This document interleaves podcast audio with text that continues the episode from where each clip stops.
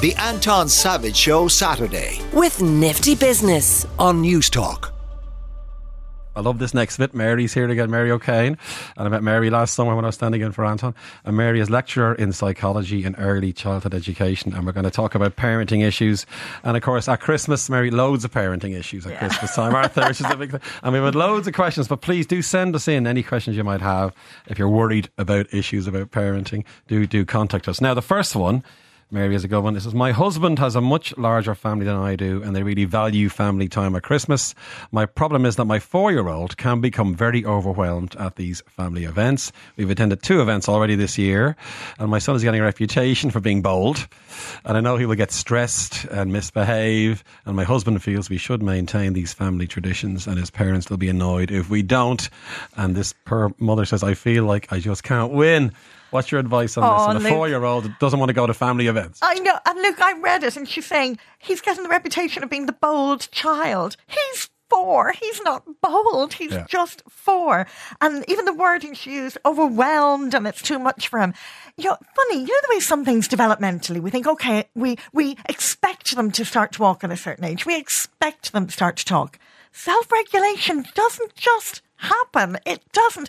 They have to learn it and they learn it slowly. And they learn to self regulate through co regulations. They need calm. They need us to be calm and they need to slowly get used to when they feel overwhelmed. Christmas is lovely for kids. Oh my yeah. gosh. Santa and toys and aunties and uncles and all this stuff is happening. But that's that excitement can be overwhelming as yeah. well. And adults, we can be so judgmental, yeah. can't we? And we were just saying, like, both you and I, our kids are slightly older. Yeah. And I mean, a four year old, I think sometimes as you get older, you forget what it's like at four. the excitement. Yeah. The enthusiasm. Isn't that it? And I kind of figure they've done two already you know? Yep. And I get tradition. Oh my gosh, I was watching um, Fiddler on the Roof the other day on the TV. I don't know if yeah. you saw it. And the papa wanted yeah. the tradition and his daughters couldn't, you know, cope with his traditions. We have to change traditions when children come along. And these are little children. So you've done your two. Yeah. And I know the whole idea of ringing in New Year's.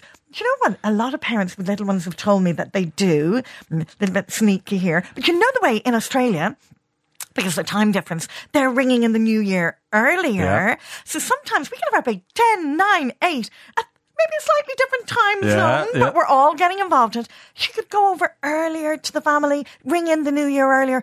But you know, I think I'd ask my husband to have a quick word with the in-laws. Yeah and just remind them manage you know, expectations. There will be a bit of excitement. Yes, yeah. and he's he's just communicating that he's overwhelmed. He's not bold. He's not being and bold. Yeah. No, give him a little bit of grace. Yeah, exactly. Definitely. Yeah. Now, another one, highly relevant. Uh, my, our 10 year old has heard about New Year resolutions and wants us all to have some. Is it a good way to introduce the idea of goal setting? goal setting? Or is it too early at 10? Should a 10 year old have New Year resolutions? Is the question. Now, Luke, this one I thought, oh my gosh, I'd never done that when my kids were young. But I thought, isn't that a clever idea? The only thing about New Year's resolutions is, you know, the way sometimes they can be um, a little bit negative.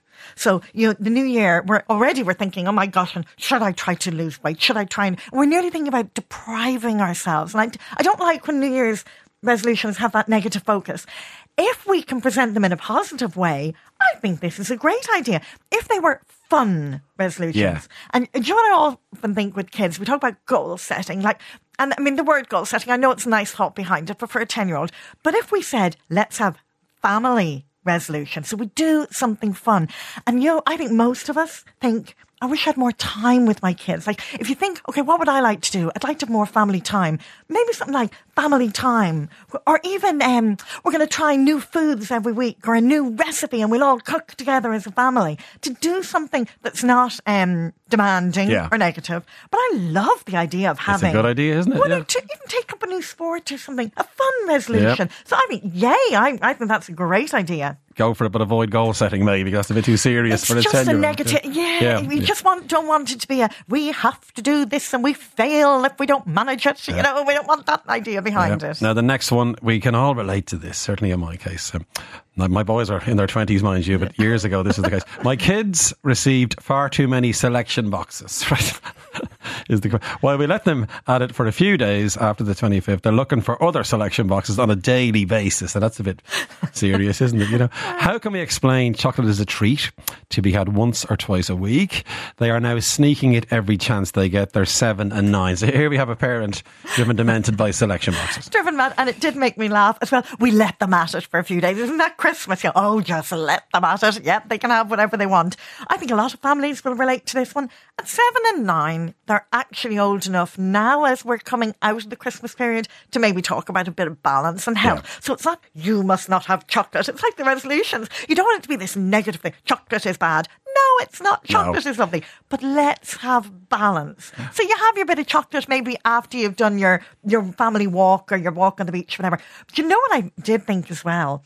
Maybe next year, a bit earlier, is the time, if you have maybe a very big family or lots of friends, give them to maybe say to relations and things, look, would you mind not giving Not them, bringing not one, the, not yeah, the selection box, anything else, but maybe not so many but they built up that many. You kind of think, yeah. Yeah. Yeah, But, exactly. but yeah, Christmas time is the time for having a bit of fun though as well. isn't it? What strikes me as memory, so Christmas can be tough for kids in a sense because they're out of their routines. Ah, they're getting very excited. They're eating too much chocolate, whatever it is. So I can imagine they can be fraught. and, and families. Think of families even Christmas time, Luke. And you know what I think sometimes?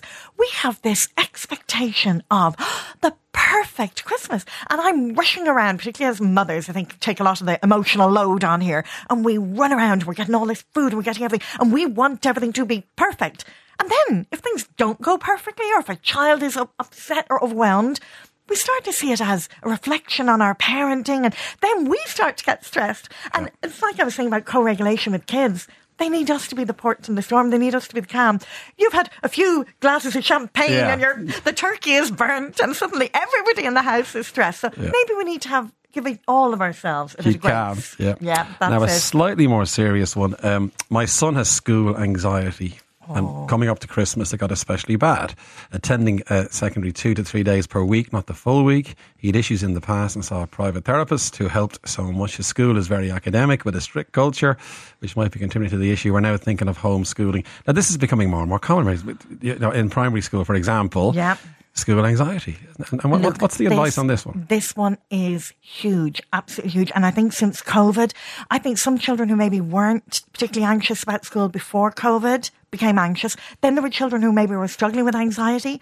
They did um, schooling, they were at home and they enjoyed lockdown and they struggled to get back. This is so common. What I would say to this parent is sometimes we think just force them in, just ram them in the door and demand them. That floods their brains. It just leaves them so overwhelmed they cannot cope.